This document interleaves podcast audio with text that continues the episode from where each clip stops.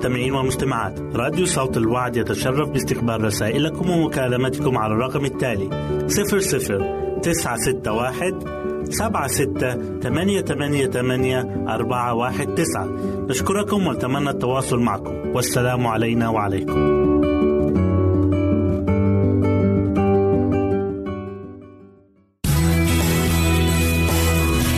يمكنك استماع وتحميل برامجنا من موقعنا على الإنترنت. www.awr.org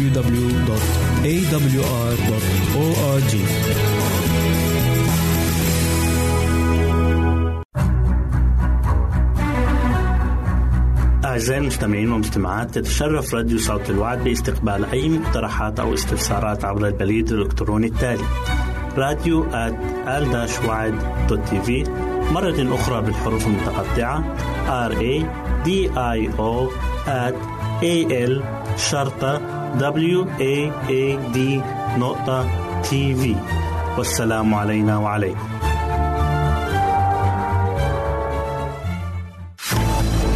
أعزائي المستمعين والمستمعات راديو صوت الوعد لا يكتفي بخدمتكم عبر الموجات الصوتية فقط بل وإنه يطرح لكم موقعا إلكترونيا يمكنكم من خلاله مشاهدة أجمل البرامج الدينية الثقافية الاجتماعية وغيرها من المواضيع الشيقة. يمكنكم زيارة الموقع من خلال عنوان التالي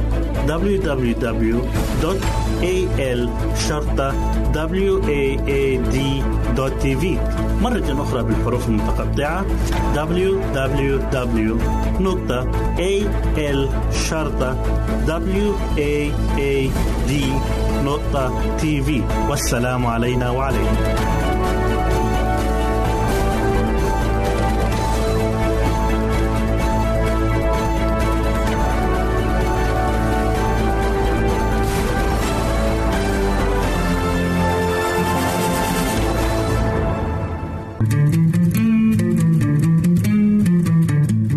تستمعون إلى إذاعة صوت الوعي.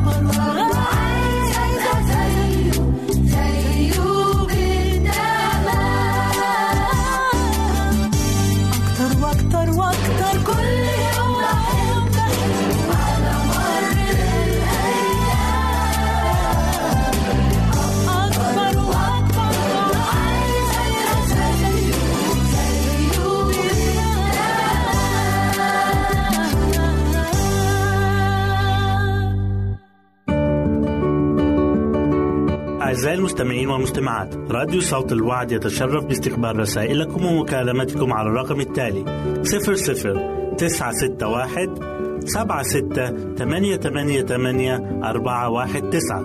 نشكركم ونتمنى التواصل معكم. والسلام علينا وعليكم.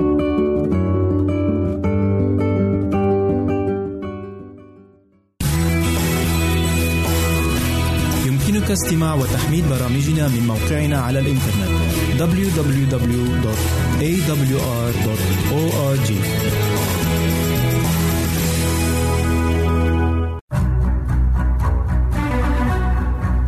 أعزائي المستمعين والمستمعات تتشرف راديو صوت الوعد باستقبال أي مقترحات أو استفسارات عبر البريد الإلكتروني التالي راديو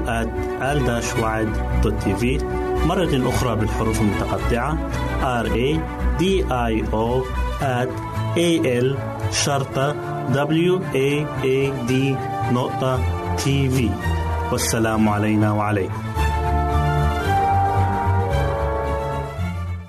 أهلا وسهلا بكم مستمعينا الكرام في كل مكان. يسعدني أن أقدم لكم برنامج أطفالنا زينة حياتنا. تكلمنا في الحلقة السابقة عن بعض العادات الحسنة التي يمكننا أن نعلمها للطفل وهو في سن صغير مثل عادة النوم وعادة السعادة والانشراح وعادة الثقة بالوالدين وعادة ضبط النفس. وفي حلقة اليوم سنكمل حديثا عن بعض العادات الأخرى. ولنبدأ بعادة الطاعة. تتم عادة الطاعة تدريجيا بحادث وراء حادث دون انقطاع في السلسلة.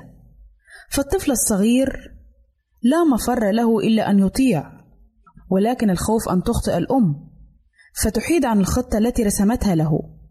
وبذلك ينفرط عقد السلسلة. ويصعب غرس العادة فيه. قد تخطئ الأم فتغير خطتها اتباعا لعاطفتها فتشفق على الطفل. متى رأت دموعه تنهمر على خديه وتعطيه طلبه. فتكون قد استخدمت العاطفة في تربية الطفل لا الطريقة الصحيحة التي تفيده في النهاية. تعرف الأم أن بكاء الطفل وإلحاحه في الطلب أو إلحاح أخيها الأكبر أمر منكد وأصعب ما تجب مقاومته. ولكن في مقاومتها هذه الأساس لحل مشاكل أكبر متى انقضى زمن الطفولة. عادة اللطف واللياقة والمجاملة. في تنشئة هذه العادة تظهر قوة المثل والقدوة في أجل مظاهرها. فإذا كانت الأم وغيرها من أفراد العائلة لطفاء نحو الطفل مجاملين له نشأ أنيسا لطيفا مجاملا. فاستعمال كلمات اللطف مثل إذا كنت تريد شكرا عفوا وإلى آخره. هذه المعاملة تولد في الطفل الصفات نفسها ثم مع الاستمرار تصبح فيه عادة متأصلة دون أن نشعر وبعبارة أخرى ينشأ الولد صورة طبق الأصل عنا من حيث شخصيته وأخلاقه. ولهذا كان من واجب الوالد والوالدة أن يقوم بواجب الأبوة الحقيقية وأن يكون قدوة حسنة أمامه. عادة الترتيب. وهذه العادة أيضا تعتمد في تنشئتها على القدوة. فإذا كان البيت وكل ما فيه مرتبا نشأ الولد كذلك. ومتى بلغ الولد السنة الثانية من العمر أو حتى قبل ذلك يرغب في أن يعلق ثيابه في أماكنها بنفسه. ربما على تعليقة تناسب طوله بحيث تصبح في متناوله وتلون باللون الذي يحبه. أو يضع حذاءه أسفل الخزانة بجانب حذاء أبيه وأمه أو يعلق ثيابه على ظهر الكرسي قبل النوم. يحب أن يساعد أمه في لم الأوراق المبعثرة. وإذا قالت أمه لنرتب هذا المكان معا تراه يسرع إلى العمل ملبين الطلب برضا وسرور. وإذا قالت له قد أنهيت اللعب بالمكعبات فلنرجعها إلى مكانها. تراه يلبي طائعا. وإذا بدأنا بهذا باكرا أي قبل أن تنشأ فيه عادات خاطئة رأينا الطفل يلبي طلبنا طائعا دون تردد. وليكن للولد درجه الخاص به يضع فيه أشياءه أو صندوق يضع فيه ألعابه أو رف يرتب عليه كتبه. وتعليقات تناسب طوله يعلق عليها ثيابه. ومتى رأى أمه ترتب أغراض البيت يرغب في أن يفعل كذلك بأغراضه. فإذا انتبهت الأم وكانت قدوة حسنة في الترتيب فإن أقل إشارة منها إلى ولدها تربي فيه على مر الأيام هذه العادة الحسنة. عادة أكل ما يقدم من الطعام. كيف يمكننا أن نربي في أولادنا هذه العادة؟ أن يأكلوا ما يقدم من الطعام. هذا هو الصوت الصارخ الذي يعلو من الأمهات في كل البلدان. نجد الطفل في السنة الأولى من عمره يقبل على أكل ما يقدم له بلذة ورغبة وجبة بعد الأخرى. ولكن عندما يبلغ سنته الثانية نراه قد تغير أي بدأ يظهر عادة أخرى مختلفة. فيتردد في تناول هذا اللون من الطعام وينفر من تناول اللون الآخر. يرفض اليوم ما أحبه بالأمس وبالعكس أو ربما وقف موقف عداء من كل ألوان الطعام. إن هذا كله دليل على أننا خسرنا المعركة بعد أن كان زمام النصر في أيدينا. كان الطفل لا يرد لنا كلمة ولا ينفر من طعام نقدمه له. وأما الآن فقد تغير الموقف وذلك على الأرجح بسبب أغلاط ارتكبناها في الماضي. حتى أصبح علينا الآن أن نقف موقفا حازما فننهي الولد عن هذا ونأمره أن يفعل ذاك. تأثير القدوة والمثل. قبل كل شيء وفي الدرجة الأولى من الأهمية أن نتذكر تأثير القدوة والمثل في البيت. فإذا كانت هذه القدوة ما يجب أن تكون عليه لم يبقى هنالك مشاكل. وإذا رأى الطفل الكبار ينتقدون الطعام ويظهرون رغبتهم في بعضه وينفرون من البعض الآخر يقلدهم الطفل في ذلك. ولا شك فيسلك سلوكهم ويشاركهم في انتقادهم. ولكن إذا أكل أفراد العائلة كلهم بما فيهم الوالد أيضا بروح الرضا الطعام الذي يقدم لهم كان ذلك درسا. في أن ليس المهم في الحياة ما نأكل. ويتعلم الطفل ذلك الدرس دون أن يشعر ويأكل طعامه بروح الرضا أيضا. وإذا اتبع أفراد العائلة كلهم خطة واحدة في الطعام اقتبس الطفل منهم هذه الخطة واشترك في جو البيت والعائلة. إلى هنا نأتي أعزائي إلى نهاية برنامجنا أطفالنا زينة حياتنا وإلى لقاء آخر على أمل أن نلتقي بكم. تقبلوا مني ومن أسرة البرنامج أرق وأطيب تحية. وسلام الله معكم. أعزائي المستمعين والمستمعات راديو صوت الوعد لا يكتفي بخدمتكم عبر الموجات الصوتية فقط بل وإنه يطرح لكم موقعا إلكترونيا يمكنكم من خلاله مشاهدة أجمل البرامج الدينية الثقافية الاجتماعية وغيرها من المواضيع الشيقة. يمكنكم زيارة الموقع من خلال العنوان التالي www.al-waad.tv مرة أخرى بالحروف المتقطعة www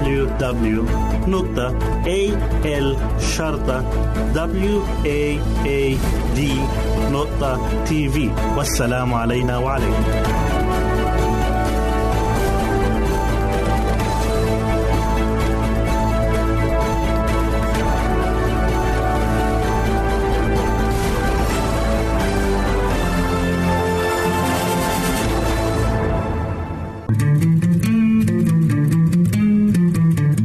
أنتم تستمعون إلى إذاعة صوت الوعد.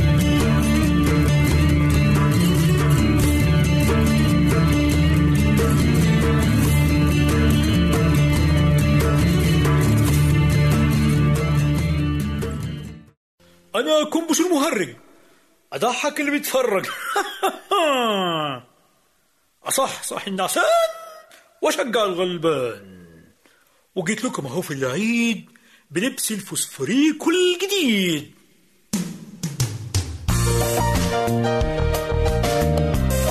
أبدا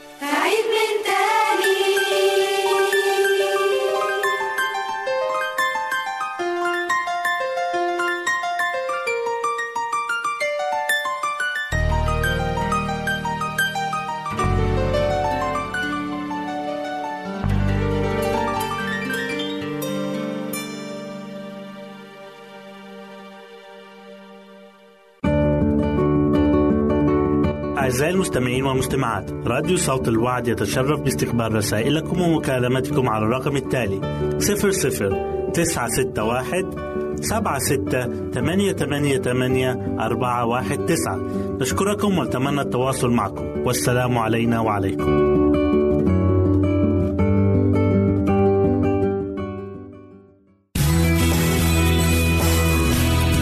يمكنك استماع وتحميل برامجنا من موقعنا على الإنترنت www.awr.org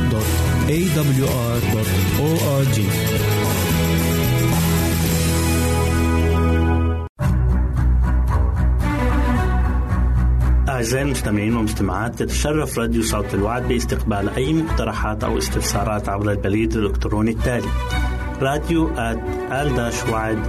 في مرة أخرى بالحروف المتقطعة. R A D I O A L شرطة W A A D نقطة تي في والسلام علينا وعليكم. حبايبي الحلوين أهلا بيكم في برنامج قصص وحكايات لأحلى صبيان وبنات. قصتنا النهاردة بعنوان الصبي الذي فقد المكافأة. كان في أب بيشتغل في الجنينة بتاعته. وبعدين ندم على ابنه كان ابنه اسمه يوسف. قال له يا يوسف يا يوسف تعالى ساعدني. قال له يا بابا أنا مش عايز أخرج من الأوضة بتاعتي النهاردة. قال له لا يا يوسف أنا محتاج مساعدتك. معلش يا حبيبي عندنا شغل كتير ومحتاجك تساعدني. قعد يتحايل عليه يتحايل عليه كتير. والولد برضه إيه مصر إن هو ما يسمعش الكلام. راح قال له يا يوسف لو ما جيتش دلوقتي أنا هتصرف تصرف تاني. ما تخليش صبري ينفذ. والولد لما عرف إن أبوه خلاص أصر إن هو يشتغل راح خرج من الأوضة بتاعته وقال له ها عايز نعمل إيه بقى؟ قال له تعمل إيه؟ الشغل متراكم وكتير جدا وعايزين نعمل بيت للدجاج. قال له طب وأنت عايزني بقى أعمل إيه؟ قال له هتشيل الخشب ده تنقله الجنب التاني. قال له طب بس أنا يا بابا أنا كنت هلعب. أنا كنت هلعب دلوقتي. راح قال له بابا ونقل الخشب لعبة جميلة جدا. يلا كده شمر عن إيديك وابدأ الشغل. وهو ده الخشب اللي قلت لك توديه فين. قال له بتقول فين يا بابا؟ وكان الولد بيقول كده مش عشان مش عارف المكان اللي يودي فيه الخشب. لا هو قصد يضيع الوقت بقدر المستطاع. بتقول أوديه فين يا بابا؟ قال له في الجنب التاني من الجنينة. طب والخشب انه يا بابا؟ قال له الخشب ده. راح الولد رد وقال له بس أنا ما أقدرش أشيل كل الخشب ده يا بابا. قال له لا أنت تقدر. يلا بسرعة. وأنا هسبقك في الجنب التاني من الجنينة. هاخد العدة معايا اللي هنشتغل بيها. راح اتقدم يوسف ببطء كده وبيبص على كومة الخشب كده وهو متضايق. يا يا بابا ده تقيل جدا. قال له لا مش تقيل على شاب زيك. قال له ده أنا ما أقدرش أرفع ولا واحدة منه. قال له ليه؟ قال له عشان تقيل قوي يا بابا. راح شال يوسف واحدة وراح إيه سابها من إيده وراحت وقعت على الأرض. قال له أهو شفت؟ إيه الفايدة بقى؟ ده أنا مش قادر أشيل ولا واحدة حتى. قال له طب بص يا يوسف ياخد قد إيه منك وقت إنك تنقل الخشب ده للجنب التاني من الجنينة؟ لو كنت هديلك 30 جنيه قال له 30 جنيه؟ هتديني 30 جنيه لو نقلته؟ قال له أنا ما وعدتكش بال 30 جنيه. لكن أنا بسألك ياخد قد إيه من الوقت عشان تنقل الكومة بتاع الخشب ديت لو كنت هديلك 30 جنيه؟ قال له مش عارف يا بابا. هل كنت تطلب من حد ينقل كومة الخشب ديت ب 30 جنيه؟ قال له طبعا يا بابا من غير شك. قال له طيب دلوقتي قبل ما نكمل الصفقة مع بعض أنا عايز أعرف هياخد قد إيه من الوقت لو اديتك 30 جنيه. قال له ماشي يا بابا. بعد كده راح شال قطعة خشب وطلع يجري بيها يوديها مكان ما بابا قال له. وإيه وفضل رايح جاي رايح جاي. قال له طيب السرعة دي كويسة يا بابا؟ قال له آه كويسة قوي بس يظهر إن الخشب مش تقيل زي ما أنت قلت. قال له بس دلوقتي ادخل البيت. قال له ادخل البيت. والخشب ده كله اللي هينقله مين؟ قال له أنا عارف. مفيش مشكلة أنا هنقله بنفسي. قال له لا يا بابا أنا عايز أعمل الشغل ده وآخد التلاتين جنيه. قال له لكن دلوقتي ما ينفعش أنت اتأخرت. قال له إزاي اتأخرت؟ ده لسه الوقت طويل وإحنا لسه في أول النهار ولسه الغروب ما جاش. قال له ما أقصدش كده. قال له أنا أقصد لو أنت عملت ده علشاني من غير تذمر كنت هديلك التلاتين جنيه وأنا مبسوط. وكان ممكن اديلك أكتر لو ساعدتني من نفسك. لكن إذا كان ابني مش بيساعدني محبة فيا أنا مش عايزة أديله لأنك أنت دلوقتي هتعمل الشغل ده بس عشان الفلوس. وفي الحالة دي أنا أفضل إن أنا أقوم بالشغل بنفسي. سكت يوسف كده ورجع البيت وهو ميل في الأرض كده وزعلان وعمال يفكر. لكن في الصبح تاني يوم كان الأب بيحلق دقنه في الحمام وسمع صوت في الجنينة راح بص من الشباك لقي كومة من الخشب متنضفة ومحطوطة في مكانها. وبعد كده دخل يوسف البيت وهو مبسوط وفرحان اللي هو عمل كده من غير ما باباه يحس عشان يفاجئ باباه بالشغل اللي هو عمله. وفي لحظة يا ولاد فهم الأب كل حاجة. راح بسرعة جري على السفرة في لمح البصر وكان حالق يدوب نص دقنه. وبعدين رجع تاني عشان يكمل حلاقة دقنه وفي الوقت ده راح حط حاجة تحت الطبق بتاع يوسف. عارفين كانت إيه؟ كانت التلاتين جنيه اللي خسرها يوسف امبارح وربحها النهاردة. من القصة دي يا ولاد نتعلم درس مهم جدا في حياتنا. نتعلم إننا لما بابا ولا ماما يطلبوا منا حاجة نعملها لهم لأن إحنا بنحبهم مش عشان مكافأة ولا عشان فلوس ولا عشان أي حاجة لأنهم هم كمان بيتعبوا كتير علشاننا وبيحاولوا يعملوا كل حاجة تسعدنا وتبسطنا. وبكده نكون وصلنا لنهاية قصتنا. واستنونا في قصة جديدة من برنامج قصص وحكايات لأحلى صبيان وبنات. ربنا معاكم. أعزائي المستمعين والمستمعات راديو صوت الوعد لا يكتفي بخدمتكم عبر الموجات الصوتية فقط بل وإنه يطرح لكم موقعا إلكترونيا يمكنكم من خلاله مشاهدة أجمل البرامج الدينية الثقافية الاجتماعية وغيرها من المواضيع الشيقة. يمكنكم زيارة الموقع من خلال العنوان التالي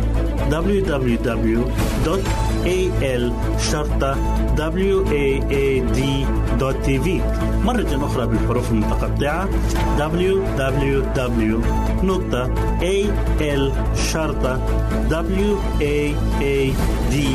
waad.tv والسلام علينا وعليكم.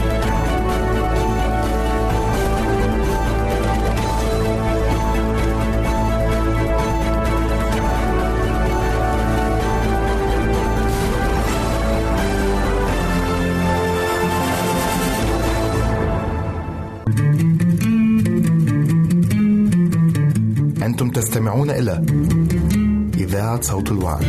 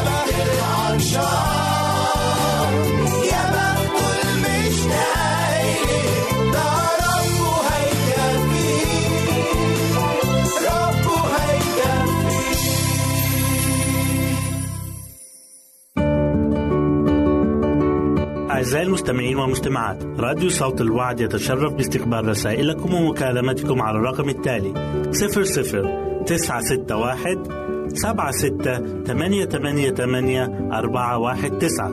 نشكركم ونتمنى التواصل معكم. والسلام علينا وعليكم.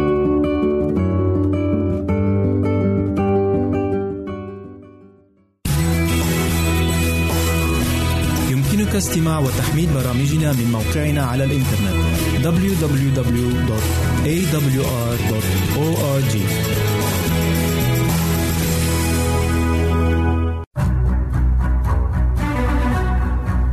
أعزائي المستمعين والمستمعات يتشرف راديو صوت الوعد باستقبال أي مقترحات أو استفسارات عبر البريد الإلكتروني التالي راديو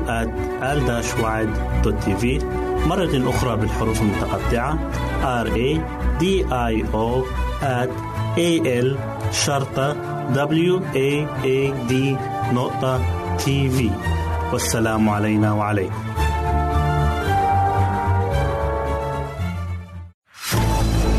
أعزائي المستمعين والمستمعات راديو صوت الوعد لا يكتفي بخدمتكم عبر الموجات الصوتية فقط بل وإنه يطرح لكم موقعا إلكترونيا يمكنكم من خلاله مشاهدة أجمل البرامج الدينية الثقافية الاجتماعية وغيرها من المواضيع الشيقة. يمكنكم زيارة الموقع من خلال العنوان التالي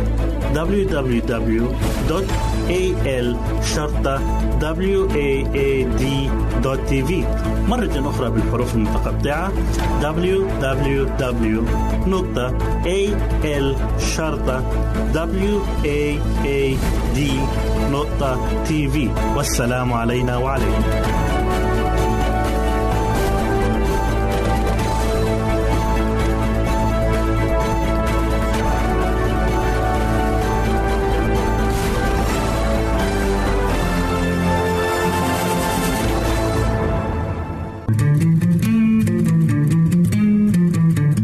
أنتم تستمعون إلى إذاعة صوت الوعد.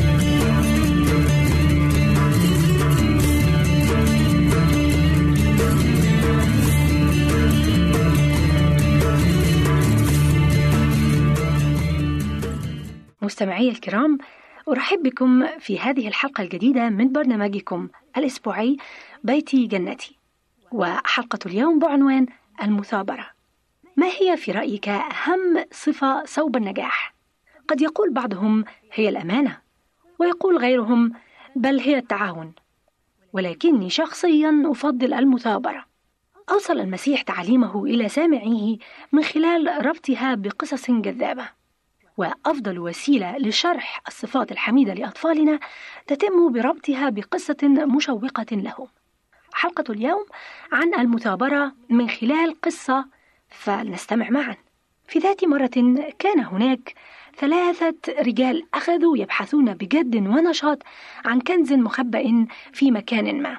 وقد زود كل منهم بخارطة عليها حرف إكس فوق المنطقة التي خبئ فيها الكنز في الأرض. وكان من الصعب عليهم السير وفق تعليمات الخارطة لأنها أشارت إلى طرق تخترق الصخور الجرداء الخشنة أحيانا الغابات الكثيفة والمستنقعات الموحلة وأحيانا أخرى عبر جبال سحيقة.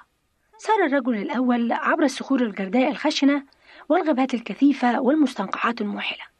ولكنه ما أن وصل إلى الجبال السحيقة حتى قال هذا أكثر مما أستطيع أن أحتمل. لقد تعبت ولا أعتقد أن الكنز الصغير الذي سأصل إليه يساوي كل هذا العناء في صعود هذه الجبال الشاهقة. فأنا لا أريد الكنز ويمكنني الاستغناء عنه والعيش بدونه. فالحياة أقصر من أن نبددها في البحث عن كنز. وسار الرجل الثاني عبر الصخور الجرداء الخشنة والغابات الكثيفة والمستنقعات الموحلة بل وتسلق أيضا الجبال السحيقة حتى وصل إلى البقعة التي تم تحديدها بحرف إكس على الخارطة. فأخذ يحفر الأرض. وبعد أن أزال بعض الصخور حول المكان جلس ومسح العرق عن جبهته وسأل نفسه لماذا أعمل أنا هكذا بكل جد؟ ولماذا آتي كل الطريق إلى هنا وأحفر الأرض وأزيل منها الصخور في الوقت الذي أستطيع فيه البقاء في البيت والاستمتاع بالحياة مع أصدقائي؟ وهكذا حزم أمتعته وعاد أدراجه عبر الجبال السحيقة باتجاه البيت. وسار الرجل الثالث عبر الصخور الجرداء الخشنة وعبر الغابات الكثيفة والمستنقعات الموحلة. كما تسلق الجبال كزميله حتى وصل إلى البقعة المطلوبة حيث بدأ يحفر محاولا اختراق الصخر الصلب ورغم أنه شعر بالعطش والإرهاق والحرارة إلا أنه لم يستسلم فقد علم أن الكنز المخبأ يفوق في قيمته كل التعب والوقت والجهد الذي يبذل في الحصول عليه. وهكذا واصل الحفر دون كلل أو ملل حتى اصطدم معوله أخيرا بصندوق. وما أن فتح الصندوق حتى أدرك أن الكنز الذي بين يديه كان أثمن مما تصور وكان يستحق كل الجهد الذي بذله في الحصول عليه. وذاع صيت هذا الرجل وانتشرت شهرته في كل مكان وعرف من قبل الجميع على أنه الرجل الذي لا يستسلم والذي حفر مخترقا الصخور الصلبة حتى عثر على الكنز وأصبح أغنى رجل عاش على الأرض. إلى هنا تنتهي القصة. ولكني عندما سردتها على ابني سمير وهو بعد في عمر ما دون الدراسة كان رد فعله كالآتي. كم أحب أن أكون أنا ذاك الرجل فكنت عندئذ أشتري ألف طائرة وهكذا الحال مع الأغلبية من البشر. فهم يريدون التمتع بالكنز. ولكن قليلين هم الذين يودون بذل الجهود اللازمة للحصول عليه. ففي المرة القادمة التي ينظر فيها طفلك حوله ويقول كم أود لو امتلكت هذا الشيء أو ذاك فلا تحاولي جعله يعدل عن رغبته ولا تتهميه بالحسد والغيرة بل قولي له من الجيد أن تكون لك هذه الرغبات والتمنيات فالرغبة أو الأمنية أشبه بالكنز المخبوء. ولكن حتى تتحول أمنيتك إلى واقع ملموس يتحتم عليك بذل الجهد والمثابرة. فالرجل الذي خرج يبحث عن الكنز لم يبدأ البحث بالحفر على الفور. كان عليه أولا السير عبر صخور جرداء خشنة وغابات كثيفة ومستنقعات موحلة. ثم كان عليه بعد كل هذا أن يتسلق الجبال السحيقة الانحدار ولكنه لم يستسلم أبدا. هنا يكمن سر النجاح. لقد صبر وثابر فكان الكنز من نصيبه في النهاية. عزيزتي عزيزي حتى نلتقي في حلقة أخرى. لكم مني كل أمان الخير والسعادة. أعزائي المستمعين والمستمعات راديو صوت الوعد لا يكتفي بخدمتكم عبر الموجات الصوتية فقط بل وإنه يطرح لكم موقعا إلكترونيا يمكنكم من خلاله مشاهدة أجمل البرامج الدينية الثقافية الاجتماعية وغيرها من المواضيع الشيقة. يمكنكم زيارة الموقع من خلال العنوان التالي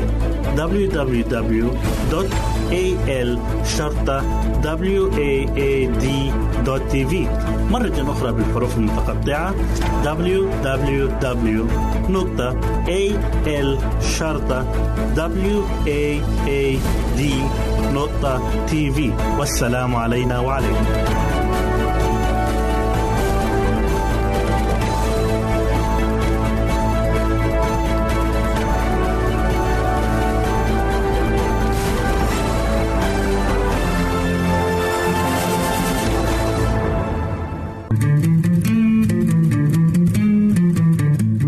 تستمعون إلى إذاعة صوت الوعد.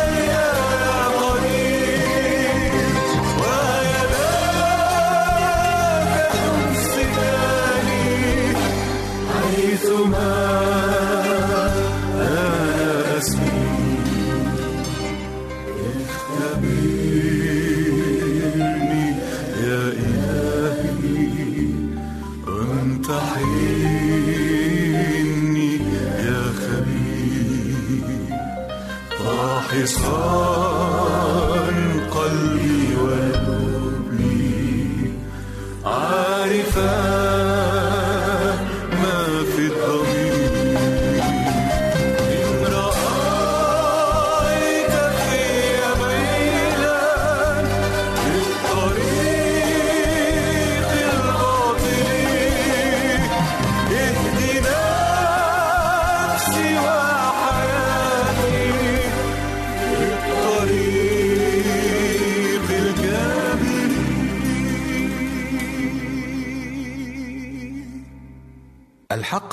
أقول لكم من يؤمن بي فله حياة أبدية.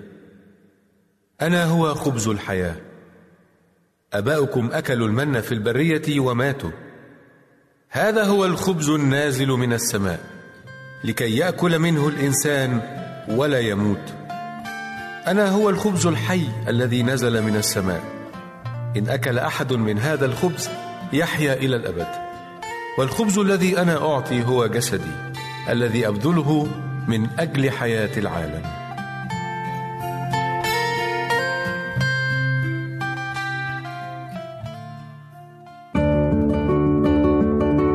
أعزائي المستمعين والمستمعات راديو صوت الوعد يتشرف باستقبال رسائلكم ومكالمتكم على الرقم التالي 00 961 سبعة ستة ثمانية ثمانية ثمانية أربعة واحد تسعة. نشكركم ونتمنى التواصل معكم. والسلام علينا وعليكم.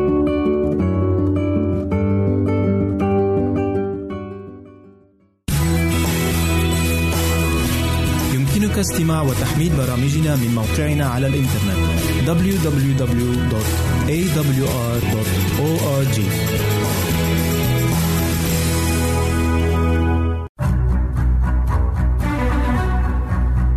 أعزائي المستمعين والمستمعات يتشرف راديو صوت الوعد باستقبال أي مقترحات أو استفسارات عبر البريد الإلكتروني التالي راديو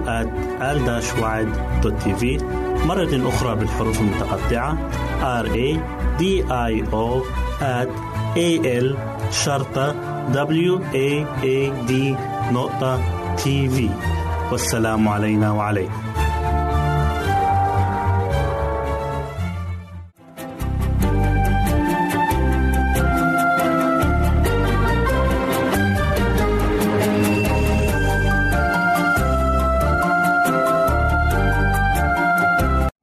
المستمعين نرحب بكم في حلقة جديدة من برنامج دروس حياتية من عائلات كتابية.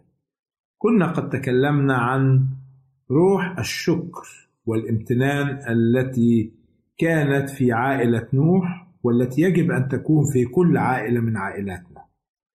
ونكمل هذا الموضوع حيث نجد أن الرسول بولس يوصينا في أفسس الأصحاح الخامس وعدد عشرين يقول شاكرين كل حين على كل شيء في اسم ربنا يسوع المسيح لله والآب البيت أو العائلة التي تدرك وتعترف ببركات الله عليها وإحساناته وتقدم له الشكر على هذه البركات والعطايا هي عائلة حقا تتمتع بالسلام والسعادة.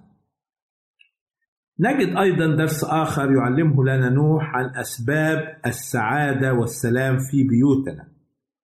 وهذا الشيء أن يكون لله المكانة الأولى في حياتنا. يجب أن يكون لله مكانة الأولى في حياتنا. أذكر قصة غرق السفينة المشهورة السفينة تايتانيك بعدما غرقت هناك عديد من قوارب النجاة أنقذت العديد من الناس وعندما وصل أحد هذه القوارب إلى شط الأمان اهتم كل شخص بمصلحته الخاصة. كل واحد أراد أن يذهب ليقضي المصلحة التي كان مسافرا لأجلها ولكن في وسط هؤلاء الناجين وقفت سيدة ونادت بصوت عالي لكل هؤلاء الذين ذهبوا لقضاء مصالحهم الخاصة.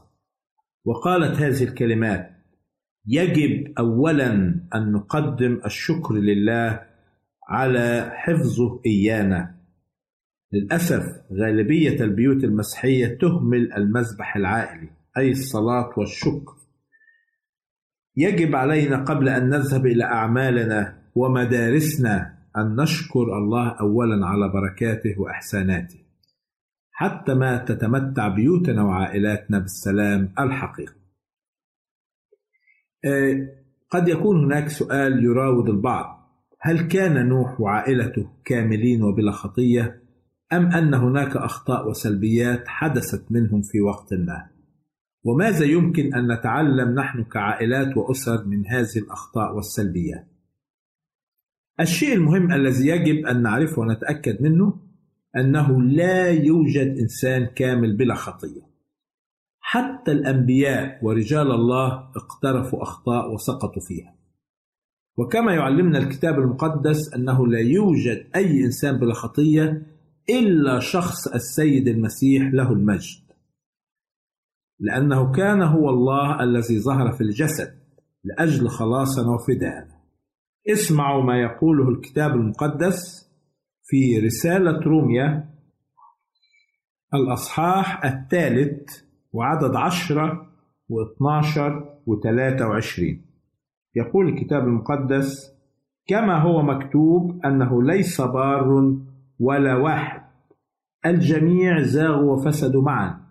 ليس من يعمل صلاحا ليس ولا واحد. إذا الجميع أخطأوا وأعوزهم مجد الله. هذه الآيات كلها تؤكد أن جميع الناس سقطوا في الخطية. بلا شك ونجد حتى نوح أيضا والأنبياء جميعهم سقطوا في الخطية.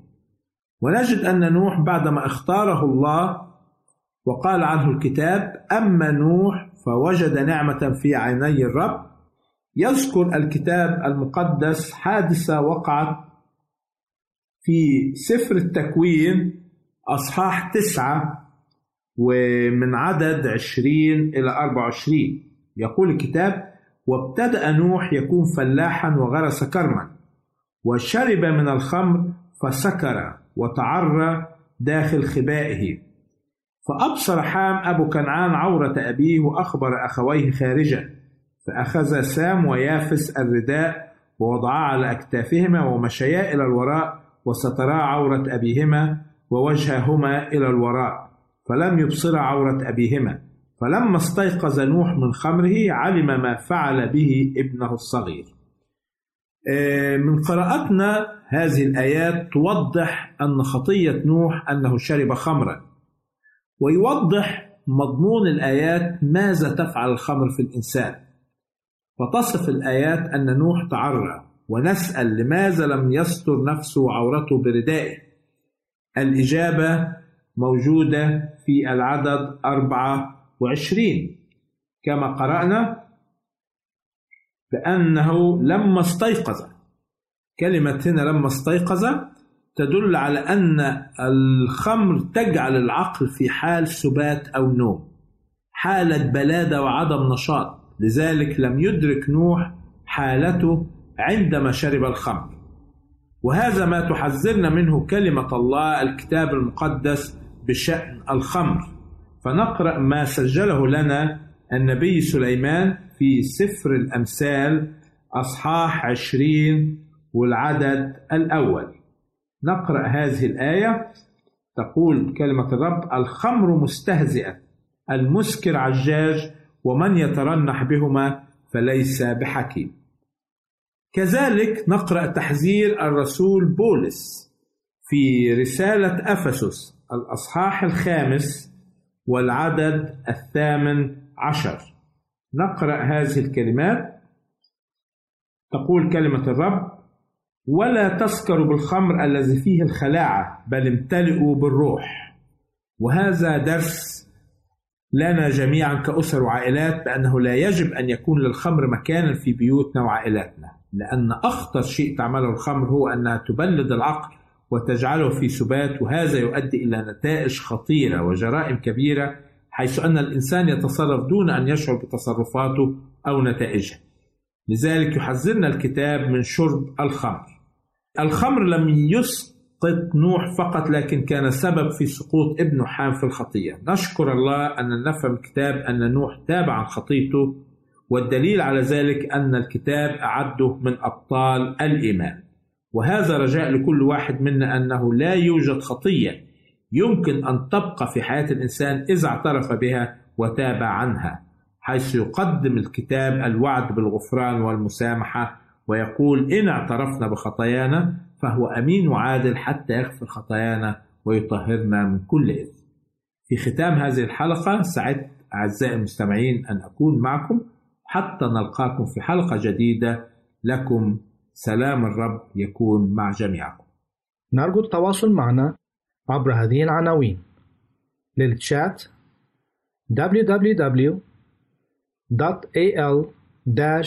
www.al-waad.tv وللرسائل radio at al-waad.tv